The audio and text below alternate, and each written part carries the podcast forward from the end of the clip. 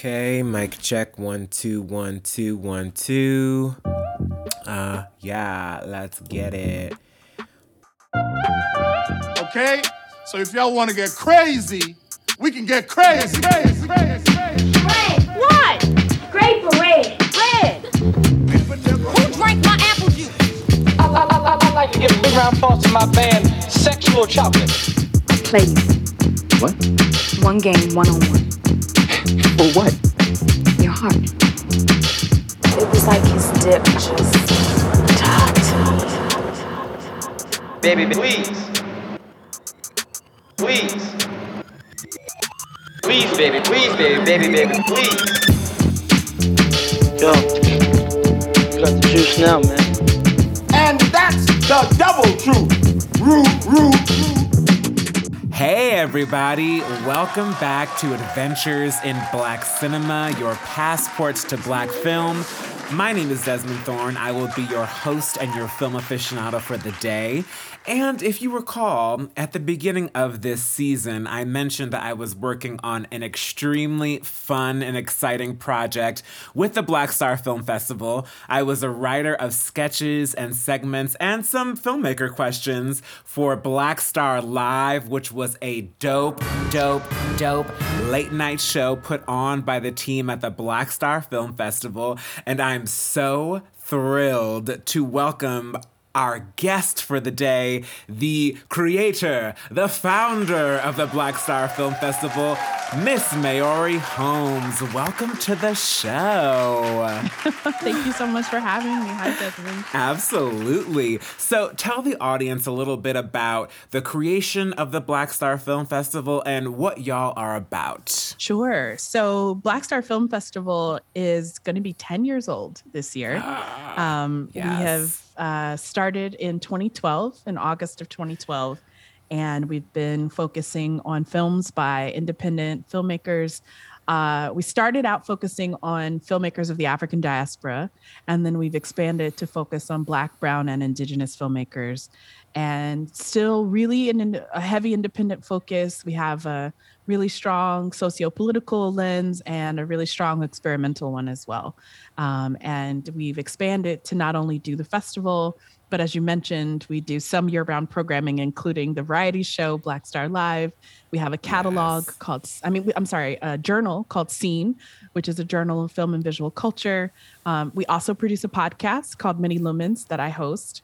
Um, and we have exhibitions, and we are doing a filmmaker lab upcoming, and also we'll be working on um, an institute for young filmmakers. Amazing. Oh, that's so dope. Thank you. I'll never forget. I was working at Alice's Teacup and I had uh, this friend who was a busser, this white dude. He was like, Have you heard about the Black Star Film Festival? And I think this was around the time, this must have been the first year that y'all were around and Wow. he's the one that put me on and then i heard about it again from rashid and i was like oh this is incredible this is so Oh, wow. so so dope and i should also mention to the audience a film that y'all had either last year or the year before is doing really really well in the virtual screenings test pattern Mm-hmm. which i think that y'all should all check out very very very good film great film excited to see what she does in the future Yeah. Shatara, um, we she world premiered at Black Star and that's amazing um, is now in Philadelphia, which is where the film um, the the festival is also based, and I'm mostly based as well. And so I'm really excited for her. That film is, is really really special. So good, so good. So, everybody, greetings from Chicago, Illinois. This week's episode is called Adventures in Saviors and Snitches, and Maori and I will be getting into the nitty gritty of Judas and the Black Messiah. But first, I have a guest. Y'all know what that means. That means we're gonna play a round of Who's Invited.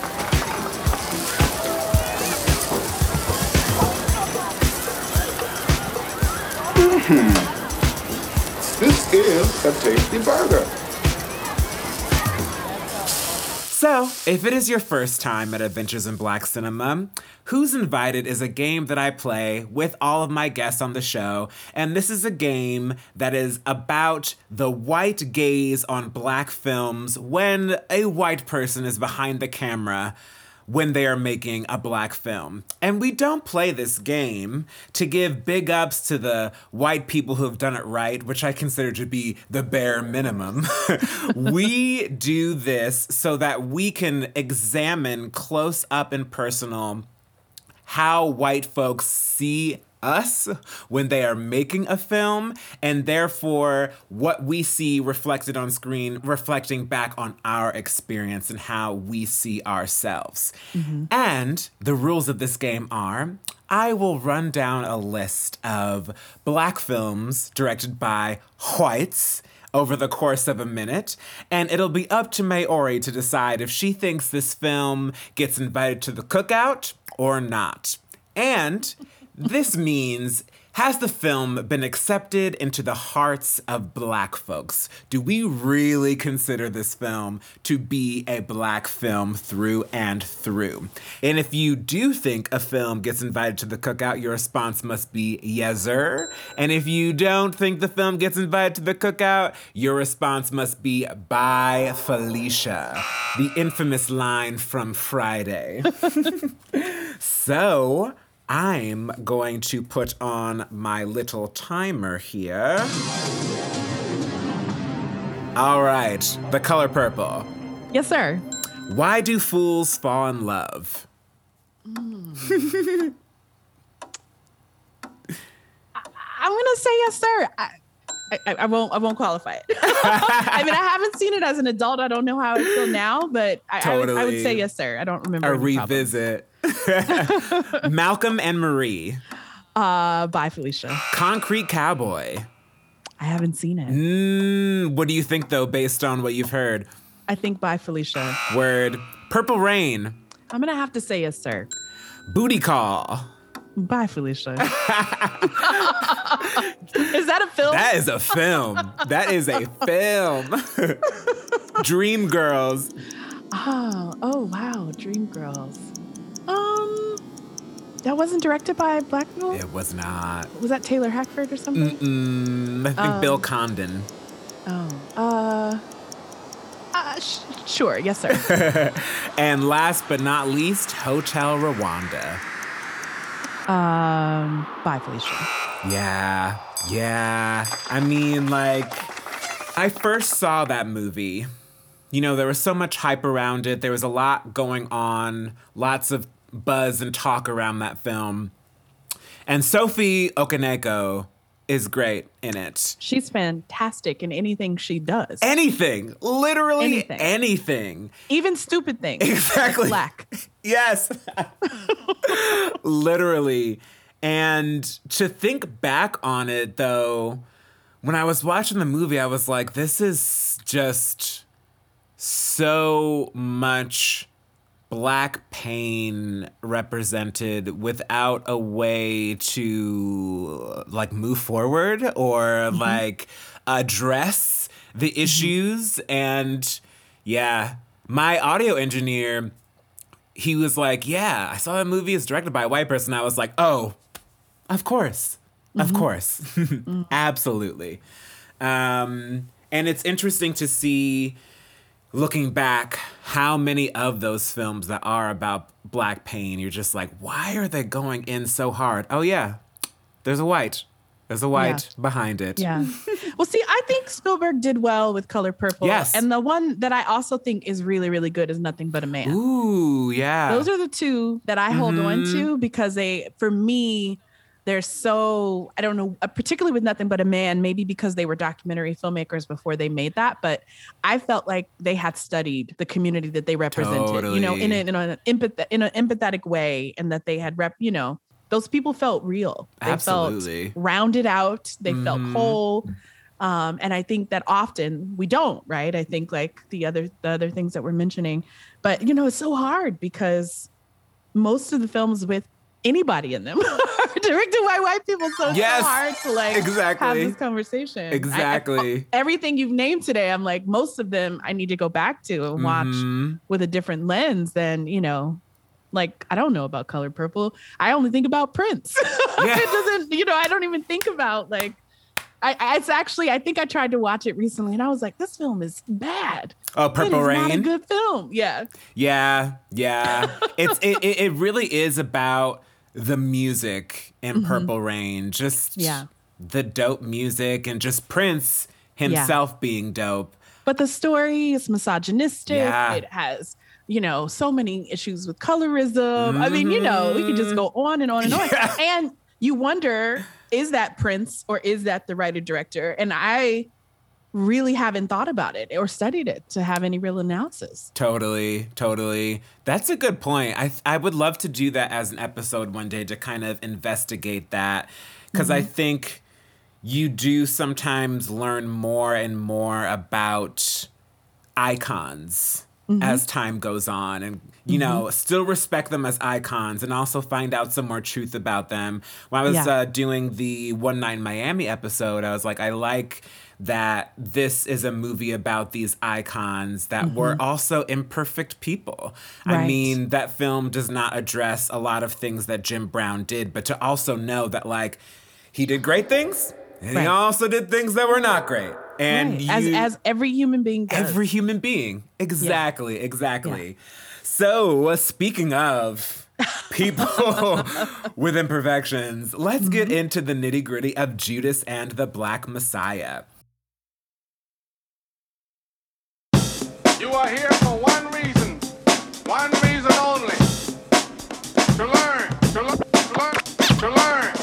So, Judas and the Black Messiah was released earlier this year in 2021, directed by Shaka King. And here's a little summary of the film if anyone in the audience has not seen it yet.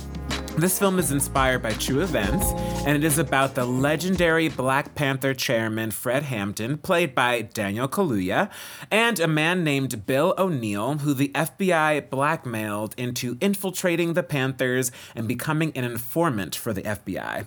Along the way, we see Bill get more heavily involved with the Panthers, which simultaneously causes him to regret what he's agreed to and causes the FBI to put even more pressure on him, leading to Fred Hampton's unjust and tragic assassination.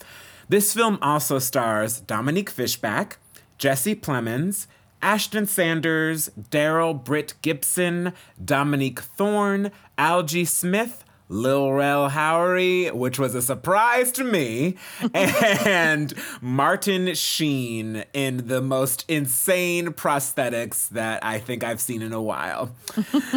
Some fun facts about the film that I'm wondering if you know, Maori. First one being, though Daniel and Lakeith were 31 and 29 respectively when they were shooting this film and playing these roles, in actuality, Fred Hampton was 21 and Bill O'Neal was 17. Oh my gosh. Like the fact that Bill O'Neal was 17 when this happened too, I mean, I definitely knew about Fred Hampton being 21. Yeah. But Bill O'Neal being 17 just feels like That changes everything. changes everything. He If- was a child. a child. Like, I can't imagine being in that situation at that age. I mean, being in a situation, period, but Yeah. literally being a child and the FBI is calling me to do this stuff. It's like, Yeah. I mean, you think about all of the people who are incarcerated for crimes they commit at 15, 16, 17, 18. yeah, yeah. The the you do not have a fully formed amygdala. You have not, you know, y- you don't know what your actions are going to do, right? So I mean, it's like you think about people who become parents at this age, people who hold guns, like all of the like crazy life decisions that are possible because you're like almost grown. yeah. But you are not grown. You're not at all. And I mean, my grandfather would say you're not grown until you die. But do you know what I mean? It's if you are not a fully formed adult. And so finding that out, I, I knew Fred Hampton was 21. I did not know Bill O'Neal was 17. And finding that out um, in the process of, you know, reading about this particular production changed so much. Yeah, Absolutely. He really did. Absolutely. It, How could that baby have known exactly, what he was Exactly. participating in? you know? Exactly. Like the bigger picture of that and Yeah. specifically what the FBI was up to. Because I think they do a really good job of portraying in this film that he didn't really know exactly what was going to happen until Mm-hmm. the FBI agent was like, okay, so I'm going to need you to draw up a blueprint of where they are at this moment. And he's like, so what are you going to do?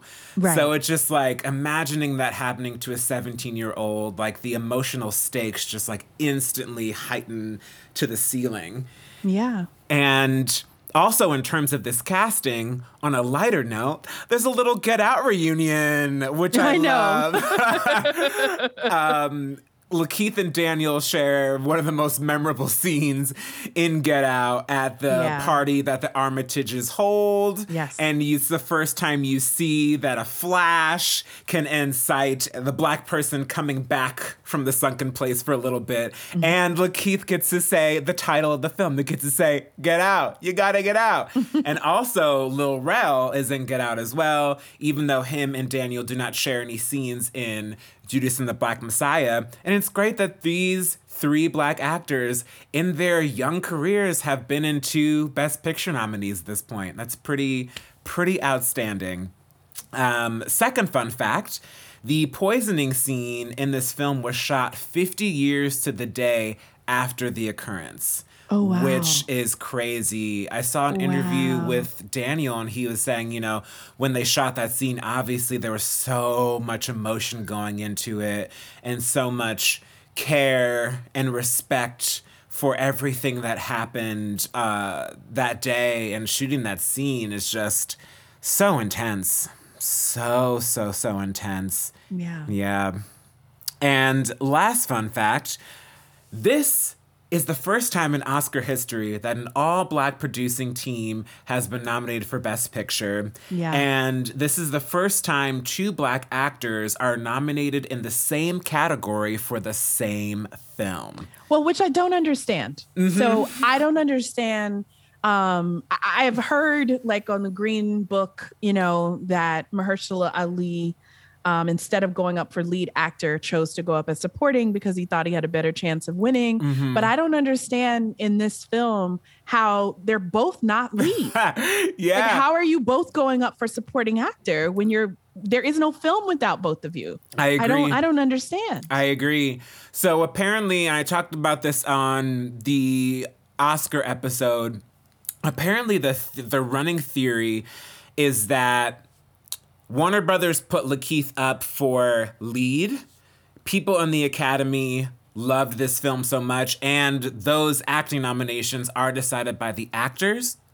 So, the running theory is that they thought Lakeith would not be nominated if they put him in the acting category, which they still could have. Those votes are kept secret, so he could have very much been on the bubble. And I think people nominated him in both categories. But because the supporting actor category was not as strong as it has been in previous years. And I only say that because I don't think a lot of them watched Five Bloods or loved Ma Rainey's Black Bottom that much because it could have been filled with those people. Um, that's how Lakeith got in to that category. I agree with you. I think they're co But. Lakeith being supporting makes sense. I don't understand Daniel Kaluuya being supporting. And I think that comes from the campaigning. Mm-hmm. Because that, I think, was set in stone from jump. And I mm-hmm. don't know why that was really decided either. Because I do, especially watching it the second time, I was like, they're really co leads because mm-hmm. there are several scenes where they're together. Mm-hmm. And then there are several scenes where they really do lead the film, especially those scenes where it's Fred and Deborah. Mm-hmm. And then when Fred goes to prison, it's a lot of Lakeith's. And if they're not scenes. the leads, who's the lead? who's the lead then? who's the lead? They're both playing Yeah. the titular role. This film is Right. called Judas, Judas and the Black and the Messiah. Black right. That is both of them. And that can happen sometimes when there are co leads, but at the same time, I think even people in the Academy at large recognize that these things are kind of bullshit. Like the mm-hmm. fact that Viola Davis was nominated for supporting for Fences and then mm-hmm. lead for Ma Rainey's Black Bottom. It mm-hmm. seems a little bit, you know. Yeah. So these things are kind of arbitrary and leave it leave it to the actors to fuck some shit up, you know? uh, so my first experience watching this film was on HBO Max in that month window that they had, which was the month of February. And I was watching this up in my bed after I got my first shot of Moderna. So I'm like having these side effects and shit, just being like, Whew, I don't feel well, but this film is very good. And at the same time, this is before the theaters reopened in New York, and I was like, man, I wish I could see this in the theater. I mean, the cinematography is so good. The mm-hmm. score I want to hear coming through the speakers, and I want to be in an experience kind of watching this with a community as well and you know being immersed in the experience of being in a movie theater but I still really liked it. And I'm happy that when my theater that I work at reopened, that this is one of the films that we had. And we had it up until last week. So we had it for quite a long time. And to be hmm. able to walk in and have that theater experience for a bit and see and feel the audience's reaction during the film. And then after the film was over was really really next level. And it was really good to see a combination of people who lived during this time and probably knew a lot about this and to see younger folks who probably didn't know as much about it. Um, so what was your first experience seeing the film Yeah, so I've only seen it at home so Mm-hmm. far. I have not seen it in a theater. Um, but I watched it um I, I think right like the right before the last week when HBO was gonna pull it. I think it was like end of March. And so like Mhm. that week I was like, yo, I gotta make sure I watch this because I didn't want to have not seen it, right? Like for the work that I do, there's certain films, and I mean, I miss many, but I felt like I needed to make sure that I saw this one. And I really miss theaters being open because my personal practice was to go to the movies at least once a week. You know, like Sundays I would be in a theater, no matter what city I was in, I would make sure I'd go to the movies. That's like church. amazing that's amazing And Because I'm in my house all the time, watching movies in my house is not appealing. And I have like a lot of light. So I have to Mm-hmm. wait till it's dark. And I mean, excuses, excuses, excuses, you know? So, um, like for me, the house is for television. And I know Totally. this doesn't make any sense because it's all the same box, you know? But it's like the house is for TV and outside was for cinema. I feel you. Um, and so, yeah, I, I'm really in this year, this pandemic year, I've had to force myself to watch many things. Totally. Um, and I say that as someone running a virtual film festival and hoping that you all will like, you know, watch things. Um, but uh, yeah, I saw it and loved it. Mhm. And I was surprised that I loved it because I was Mm. expecting to have, you know, just some concerns. It, Totally. you make a historical film, um, when you make, particularly with costumes, like they tend to be bad. Mhm. Um, I was concerned about the portrayal of someone as beloved and revered as Fred Hampton. Absolutely.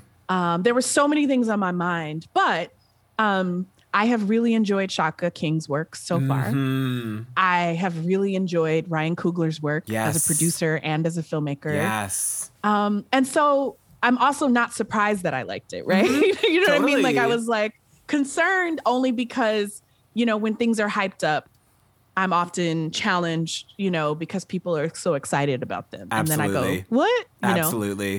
Um, but yeah, I really enjoyed it. And I think since like when I get into it, I mean, for one, Daniel Kaluuya is just a phenomenal, phenomenal performer. Phenomenal.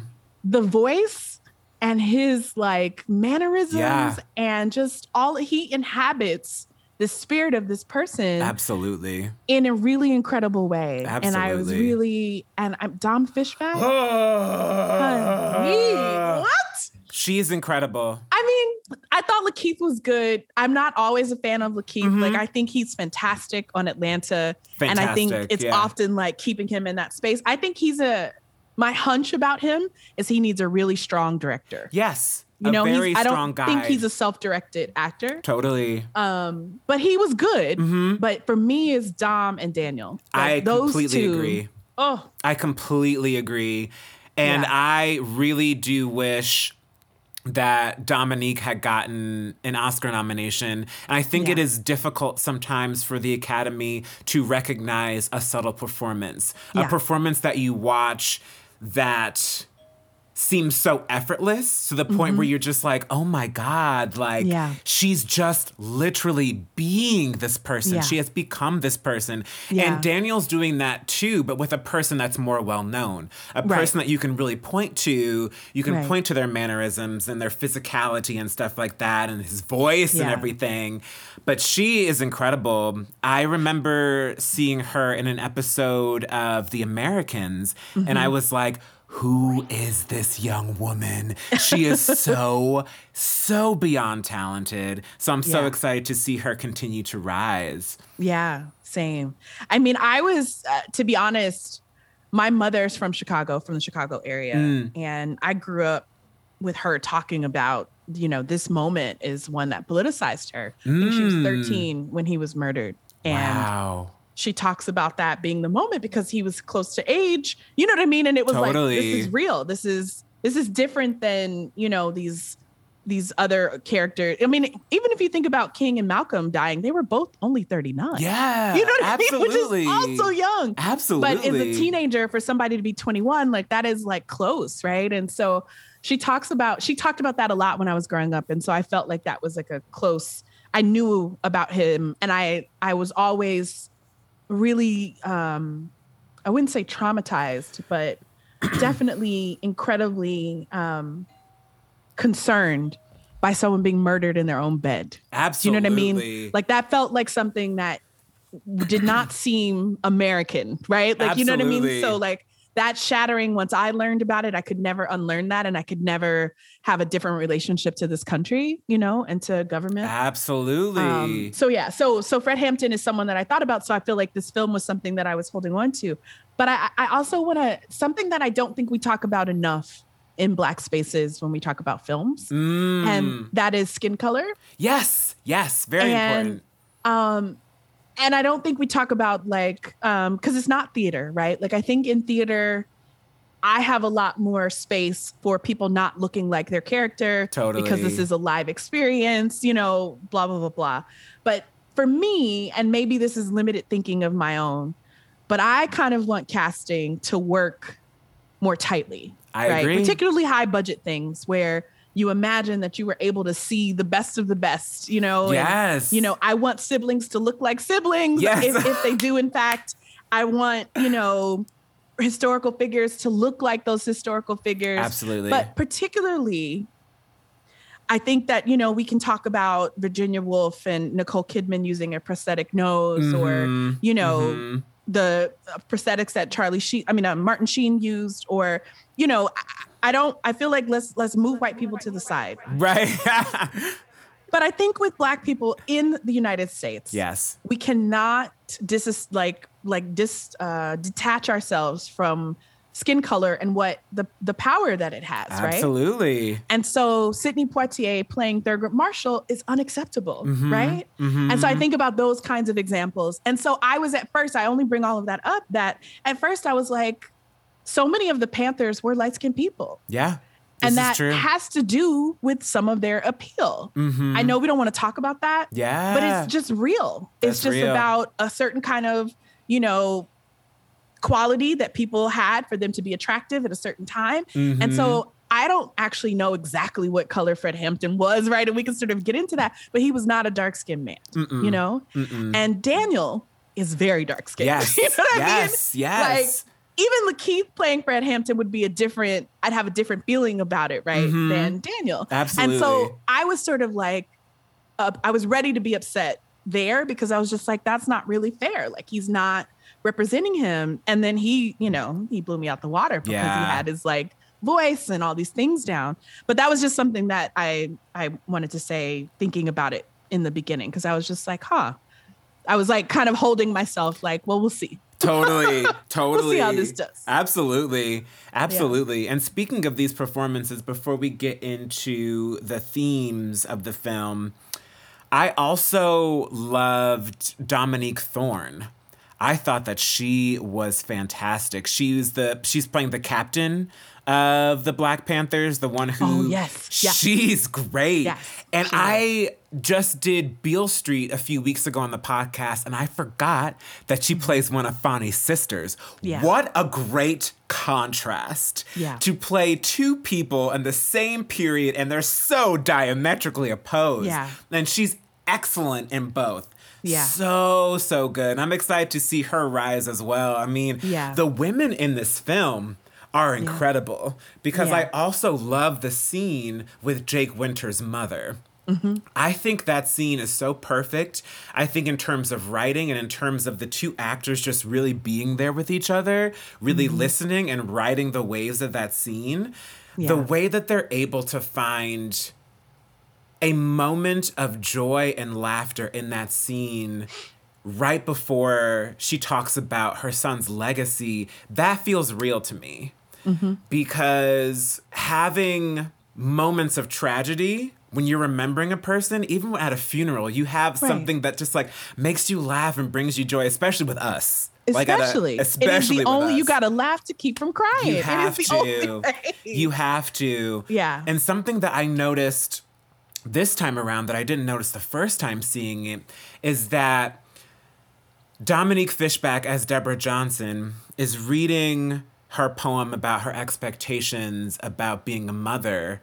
And you hear that voiceover in the scene where Jake is getting shot by the cops. And then the scene right after that is Fred talking to Jake's mother. And that is brilliant screenwriting. That's Yeah. brilliant filmmaking. There are so many little touches in this film that make such a big impact. So, so, so, so good. Yeah, when I first saw this, I was that was uh my review on Letterboxd, which is a fun movie social network that you can review movies on. I was like, Daniel and these sisters Mm-hmm. acting up a storm in this Yeah. film. Yeah. So good. But also, I mean, I was really, really impressed with the costume design. Oh, yeah. it was also subtle. Mm-hmm. You know, Totally. and I think similar to what you said about subtle acting, I think with subtle costuming, you know, you don't notice it, which Exactly. is the point, right? That's the and I feel like we we overlook that often. Yes. And I thought the production design, like I just, it's a really, really well crafted film. Mm-hmm. I agree. I agree. I think, especially with black film, black period film, costumes and hair and makeup, if we're talking about the 60s and 70s, will sometimes go unnoticed if they're done correctly. I was also talking about this with Beale Street. The hair and makeup when Fonny's family comes into the house Yeah. it we know we Right. notice all Right. these women are coming in with straight permed It's a signal. hair mm-hmm. and then tish and mm-hmm. her sister have these beautiful natural fros it makes Yeah. a statement without them having to open their mouths Absolutely. and their costumes they're wearing sunday clothes Right, right. and tish's family is wearing is chilling they're Right. wearing casual 70s wear and you know it's a reason why we need more black folks in those institutions because Absolutely. we would notice that. Right. We would say something about it. We would bring it up. Yeah. Instead of it being every year, you know, these super period costumes, queens and all this shit. And you know, we will hopefully see, well, this will come out after the Oscars, but at time of recording, the Oscars haven't happened yet, and hopefully we will see our first black makeup and hairstyling winner for Ma Rainey's Black Bottom. It's crazy, but that will be she'll be the first. She'll be the Mm-hmm. First. Yeah. So let's get into these themes of saviors and snitches.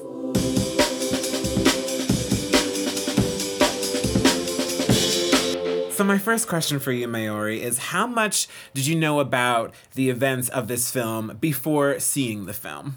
Um, well, I mean, I didn't know that Bill O'Neal was 17, so it makes me feel like I didn't know enough. Mm. But I knew about Fred Hampton's murder. I Mhm. knew that he was, you know, in bed with his partner and, you know, his pregnant partner. I knew a little bit about the Chicago chapter. Mhm. Um, I knew a little bit about Hampton's organizing and the Rainbow Coalition. And um, yeah, I mean, I, and I know that, you know, uh, his murder had been ordered by the FBI. Mm-hmm. Mm-hmm. Like that, I think was the main thing I knew going in. Just knowing a lot about COINTELPRO and how that has pervaded over the years. Honestly, like even going into uh, hip hop in the early 90s and kind of what they did to fuel East Coast, West Coast, and just the things that they consistently do to keep black leaders down from jump, honestly. Yeah. It's really crazy and, and very upsetting, and something that the one small thing that I wish this film did not do is give Jesse Plemons' character a, they give him a little humanity. And I kind of wish that they didn't do that because whether this man had that in real life or not, I don't really think is important. He did it. You know what I mean? And if he had any real humanity, he wouldn't have done it. He wouldn't have carried out these. I disagree orders. with you. You don't I think disagree so? with you. His humanity is why he carried it out because he believed in his country that much, Mm. and he either believed or believed that he needed to follow someone who believed that this organization and this man was a danger, and so it is actually his humanity Mm. that makes this happen. Now, I think what you're asking is that he also sees the humanity of Fred Hampton. Yes. Yes. But he- and he doesn't. And he doesn't. Yes, absolutely. but it, he is his humanity is necessary and i actually think i like that we get to see his humanity because then it's not neat i feel like so often in our Mm. works of fiction you know we're presented these neat narratives there are no bad guys That's true. and nobody wants to accept that we are all bad guys That's true. and we're we can all maybe be good guys That's but true. we're all culpable yeah, making it more complicated, less than black and white, shades of gray. absolutely Yeah. and nuanced and layered just like fucking life Absolutely, You know? absolutely. Sorry, I don't know if I can curse, No, but- you can absolutely curse all the time, all the time. And I think that is a also a strength in casting someone like Jesse Plemons in that role too, because though Jesse Plemons has played a lot of characters in the past that have fucked things up and done bad mm-hmm. things, he has such a kind face. Yeah. He has a very kind, round face. Mm-hmm. And in that scene, the scene that I think about is when Martin Sheen is like, "Would you let your daughter date a date a Negro, date a black man?" And the look on his face is like, "What?" Like, why are we talking about this right now? My daughter is eight months old, but kind of Right. knowing it really does show the pressures of this system that he's a part of. You're right. Right. It does. It does make it more complicated, and it makes me think of yeah, these people out here mm-hmm. in the world today following orders. right mm. And you know, um, at time of recording, it's it's very tempting to say the week that we've had, but then you think about the month that we've had, the year that we've had, the decades and centuries that we've had. right of all of this police violence that is happening and thinking about Fred Hampton being shot in his sleep, Breonna Taylor. Breonna Taylor. I mean, we still have not seen any kind of justice. yeah And this Derek Chauvin trial, by the time this comes out, the verdict will have been read. But I mean, do you feel any kind of hope in that arena at all? no I don't either. no i i feel very um i don't know if numb is the right word but definitely complacent Yeah. you know Yeah. i hope that there is justice yeah.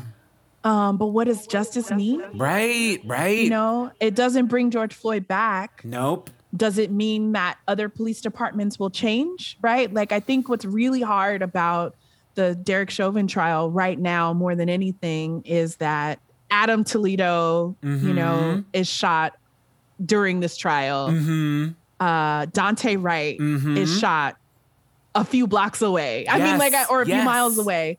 And so I'm just like, if De- Derek Chauvin is found guilty, what is the, you know, air quotes sort of remediation Right. for that? Right. And what what changes in our world because of it, right? Right. Are we going to abolish the police? Right. Are we going to, you know, have real consequences for these officers? Will they will their guns be taken away? Do you know what I mean? Like what Absolutely. is the real consequence? Absolutely. And I and I just feel so um I feel very challenged by there actually being any change. And I I, I do hope there's change. I am Totally. not without hope, but you know, I am I'm just so unsure. Absolutely.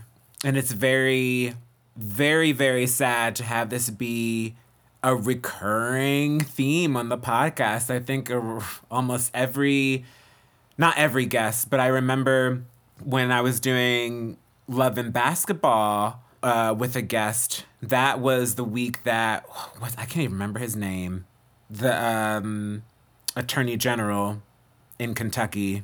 Oh. You know who Uh, I'm talking about. The one when Rihanna said, uh, what's up, nigga? Yes. Daniel Cameron, is? Daniel Cameron, yeah. A lost one. A lost one. He's Bless his heart though. yeah. I, I just people have found many different methods to survive. Mm-hmm. And that is the complicated truth. That is so And so- complicated. yeah. Bill O'Neal, Yeah. Daniel Cameron. Yeah. You know, if if you I don't know the Bible, Mm-hmm. but I imagine whatever Judas did, he did it to survive. Word. Word. Word. And that brings me to my next question perfectly for you is that what are your feelings on Bill O'Neal, his complicated role in these events, and his responsibility for his actions? I think that he was 17 fucking years old. Yeah. crazy. Crazy. So for me, So Bill O'Neal is not responsible. The FBI is responsible. What are we Agreed. going to do about the FBI? What are we going to do? What are we going? I agree. what kind of reparations should they be paying? You know what I mean? I what agree. should COINTELPRO be doing? Period. I agree. For all of the documented abuse and terror that they employed mm-hmm. for decades. We can now see it. I haven't watched the Billie Holiday movie because I Oh, can't. yeah. But I think about that woman. They Mhm. basically murdered her. Yes, In a absolutely. different in a different way. A different But they are responsible. Absolutely, they Right? are So, like, responsible. yeah, I'm not concerned about Bill O'Neal. Mhm. Also, you know, I have to say the the low key conspiracy theorist in me when I saw that he killed himself, I was like, right, I don't know. right, right. Because it was know. literally right after Eyes on the Prize Two aired. Yeah. Literally right after, and they've done. They've done crazier things, you know. Yeah, it's it's very interesting to have this film and the United States versus Billie Holiday out in the same year and to see so clearly the responsibility of just murdering our leaders in different um, avenues. Even Billie Holiday was an activist in a different way in her own right. Yes. And how they got rid of her, and how they tried to get a black man to also do that as well. Yes. It's it is Yeah, I'm not concerned about Bill O'Neal. I mean, that's like people who are talking about, you know, when uh, Daunte Wright having a warrant, you know, I or Adam. Having a gun. that. What is leading them to these things? I hate that. What are the conditions in which people live in which they feel like they have to do certain things for survival? Let's talk about that. Right, Let's right. end that. totally These other things are symptomatic, they are structural. Absolutely I'm, I, I'm not, I mean, you know, I, I feel badly for Bill O'Neal. hmm I, you know, am not interested necessarily in spending a lot of time uh, on talking about him. totally But I also am not interested in denigrating him. And, totally You know, absolutely Yeah. and i feel like that is a another very good thing that this movie has done. I have not heard a lot of discourse kind of like going after him either. I think the film mm-hmm. very much presents it kind of minus the fact that he was 17 in a way that's mm-hmm. just like look at what happened to these people Yeah. you know? Like, this is the fact of the matter and the way that society has added up to these things happening to these people. And it's just very sad. Very, very sad all around. Yeah. And it makes me wonder from you as well, you know, if Fred were still alive, what do you think he would be doing today? And do you think there's anyone alive right now that carries on his legacy through community activism? I don't want to be cynical, Yeah. but I think that they would have found a way to kill Fred Hampton even if they didn't murder him. That's my thought as well. And I look at what happened to people who are still with us, and I won't name names, but Mm-hmm. who have succumbed to addiction Yeah. and megalomania Yeah. and all kinds of other things. Yeah. And I think about that that is a kind of death Mm-hmm. that I believe the state is responsible for. Agreed. right. Absolutely. And then there are other people who were also, you know, faced death too soon in other complicated ways. Absolutely. Are, and they're also responsible. So I'm I'm not sure. Now, maybe he would be um have been able to survive in the ways that Angela Davis has, Yeah. right? Like being in the academy and finding, you know, a sort of career path to keep him um focused. totally. Um that would be wonderful. Absolutely. Um but I just there's so many examples for whom for of of leaders for that wasn't the case, you know? But it would be lovely if he were were still, you know, um writing and inspiring us. Mhm. Um that said, I think Angela's has been out there telling the truth yep. and I don't know that everybody's hearing it. Yes, so you know what I mean. agreed, I don't know that our lives would be any different, right? Agreed. was still around. Agreed. Um, but yeah, I mean, I think the cynical part of me just thinks that he was so um, impactful Very much so. that they would have found some way, something would have got him eventually. Mm-hmm. Um, and I think that something is many things. Yeah. You know, who knows what his predilections were? Right. you know, maybe he liked, you know, young girl. I mean, we don't know, right? I don't want to put anything on his name. Totally, But I just feel like they'll find those things. We don't know if Martin or Malcolm were still alive, what we would be getting them on, Right. right? So I just feel like our our need for a messiah is is a problem. Yeah. And that's a human problem. That is Yes. not black people. That's not American is a human problem. that is also something I feel like I grew up thinking about. You know, my family's not religious. Mhm. And, you know, people would say, you need to be like Jesus instead of looking for Jesus in somebody else. Right. And Mm. I, I don't think we do that enough. We are often looking Mm. for these leaders outside of ourselves rather than Mhm. taking responsibility. yes. Um, and so that's that's the human condition, right? And that is also our field, right? That Yeah. is drama. Literally. that is what gets yeah. us to this, you know? Yeah. Looking Um, for things externally that are within yourself and really needing to tap into that. And, you know, Yeah. Wow. Yeah. And so I say all of that to say for, you know, what Fred Hampton might be up to. I'm also I'm I as a young person was I feel like politicized very early. You know, Mhm. Malcolm X came out when I was 13 or 12, I think. yeah. Um, and that film, you know, I read the book, I watched Excellent. the film, Excellent. I got, and then Rodney King had happened. You know what I mean? There were Mhm. so many things that happened in a short period of time that I felt that for me, that was my mother's Fred Hampton moment. Right. Yes. And so I think about between 13 and 16, listening to, you know, hip hop and Yes. all of that happening at that same time in the early 90s. And I was very um, interested in social justice and political change. But I gotta say, it has never lost me knowing I'm also super a student of history, Mhm. right?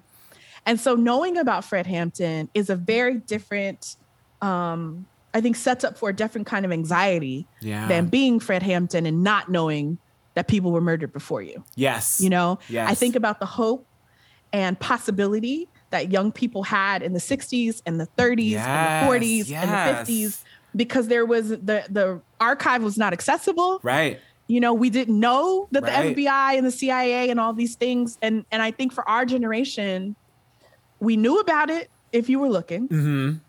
You had the development of this 24 hour news cycle Yep. you think about oj Yep. and just so many other things i think have grown up to distract us and now i think for people even younger than myself when i think about social media and the narcissism that it is producing Yeah. i am not sure that there can be Yeah.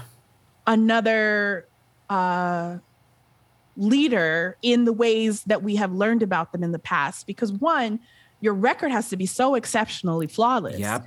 Because as soon as someone, you know, cancel culture, culture will pull it up, right? Like I think about what's happening with beloved Patrisse Cullors right now, who I think is a brilliant, brilliant organizer. Mm.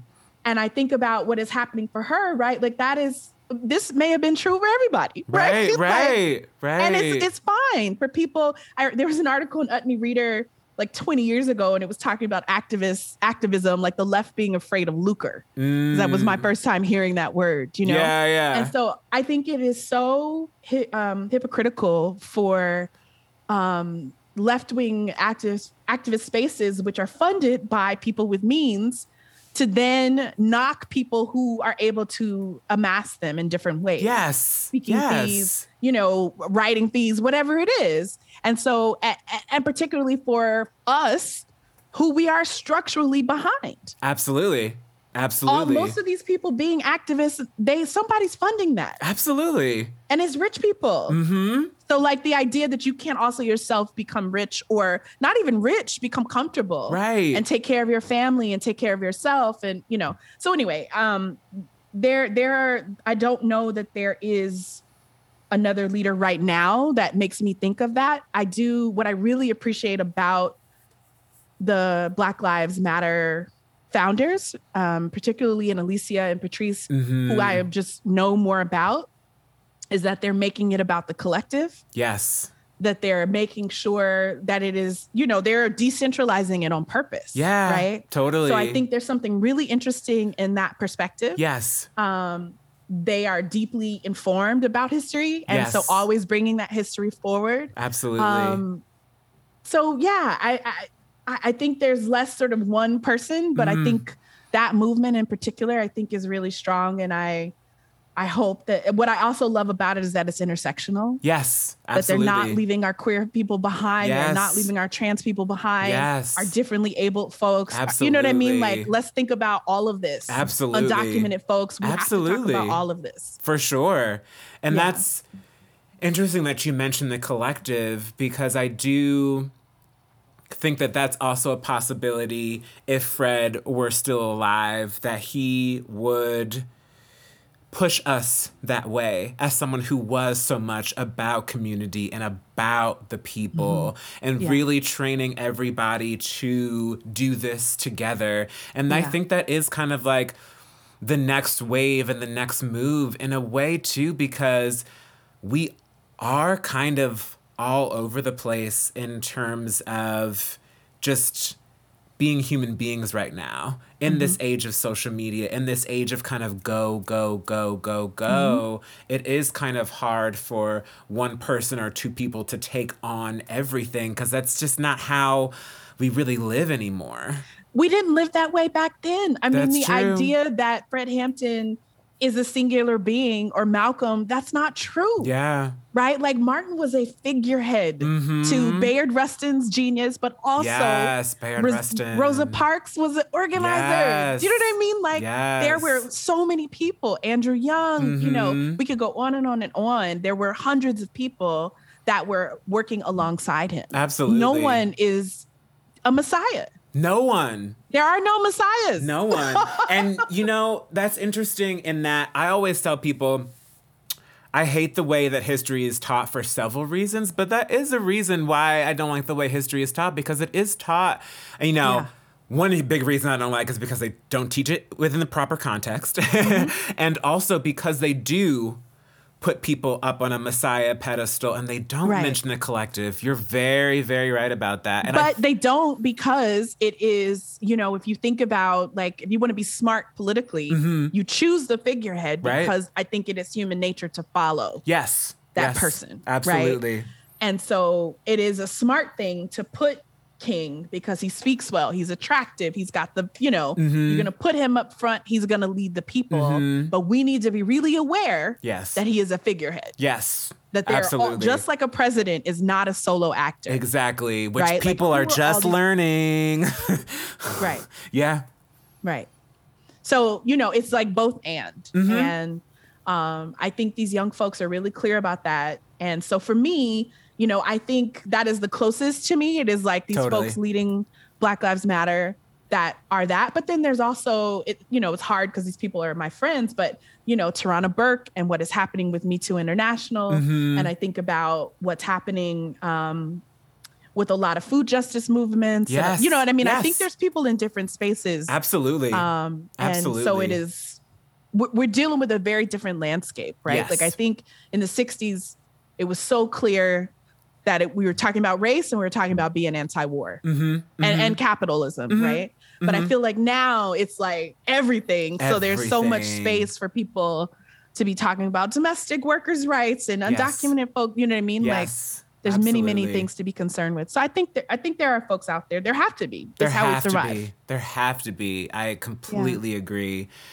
And in conclusion, this is such a well done film and it inspires conversations like this one.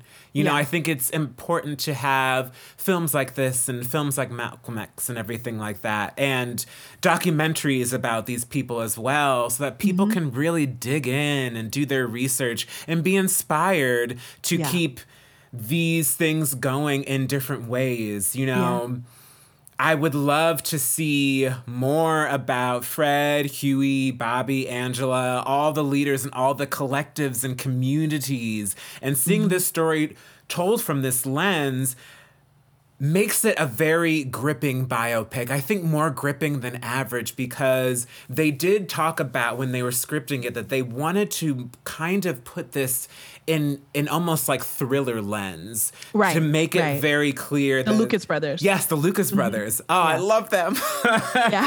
to see them be part of this film is so interesting and wonderful and kind of like, Mm-hmm. you know, moving them forward. And I think they have great voices. And, you know, like I was saying before, I hope this film encourages more people to dig in and do more research. And, you know, this film garnered six Academy Awards uh, award nominations this year, and I think it could have easily picked up a couple more for Dominique Fishback's performance and the Agreed. and the very searing score from Craig Harris and Mark Isham that used the inflated tear by Rahsaan Roland Kirk for inspiration.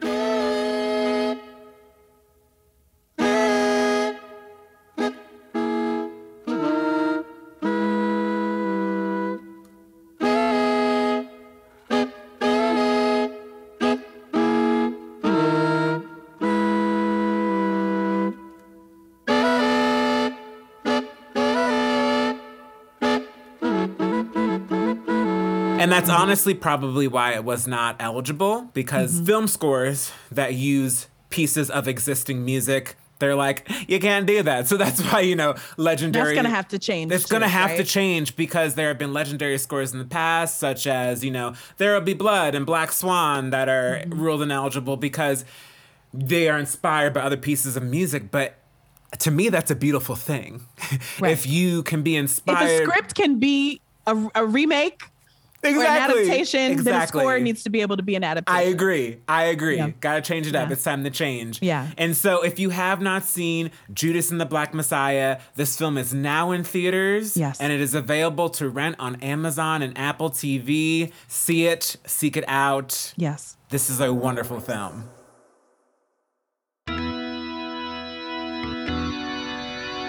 All my life I had to fight. The time has come for this week's You Better Act Award. And if you are unfamiliar, this is an award that I give out every single week on the show, or mostly every single week on the show. And this is where I celebrate a performance that I just absolutely love, that I think deserves more love, praise, and attention. So I bestow it I bestow it on my show. So this week's You Better Act Award goes to, drumroll please, Yahya Abdul Mateen II in The Trial of the Chicago Seven. So, The Trial of the Chicago Seven was directed by Aaron Sorkin and was released last year in 2020. And there is some interesting crossover between this film and the events of Judas and the Black Messiah. So, the trial of the Chicago Seven tells the true story of the Chicago Seven trials, in which a group of anti Vietnam protesters were charged with conspiracy and crossing state lines with the intent of inciting riots at the 1968 Democratic Convention in Chicago. The film itself is fine, but Yahya gives an amazing performance as Black Panther Bobby Seale, who was the eighth person originally brought into the trial until his case was separated from the seven others. The scene where Mark Rylance's character comes in to tell Bobby that Fred was assassinated is particularly strong because he doesn't react the way that Mark and the audience watching the film are expecting him to. Also, the scene where he is bound and gagged in court is incredibly upsetting, and Yahya's struggle and vulnerability almost brings you to tears. While some of the actors bring caricature to the table in this film, actually, most of them do, honestly, Yahya brings a sense of finesse to the role per usual and stands his ground in a completely powerful way. And like I always say, these black Yale School of Drama actors be acting, and Yahya is a Yale School of Drama actor. So, Watch this film to celebrate him. Like I said, it's I, but it's worth watching for him and Mark Rylance. And The Trial of the Chicago Seven is now streaming on Netflix. So, in closing for this week, some food for thought for the audience. What are some other brilliant leaders and movements from the past that you would like to see get a biopic treatment? Comment on our Instagram at Adventures in Black Cinema. Follow us on Instagram at Adventures in Black Cinema. Subscribe to the podcast on Apple. Give us a rating if you'd like. And follow us on Spotify if that's how you listen to your podcasts. I want to thank the team per usual. We have Matt Mozzarella on audio. We have Cindy Edward, our production assistant. We have Miss Amanda Seals, our executive producer. And thank you so much, Maori, for joining us this week. This has been such a dope conversation. Thank you so, so much. Thank you, Desmond. Thank you for having me. Of course, I got to have you back sometime. Absolutely. And next week, we will be getting into the nitty gritty of Jordan Peele's second film, a more divisive film, a little film called Us. So stay tuned for that. And until then, stay safe, stay black, and stay blessed. Bye, y'all. Oh,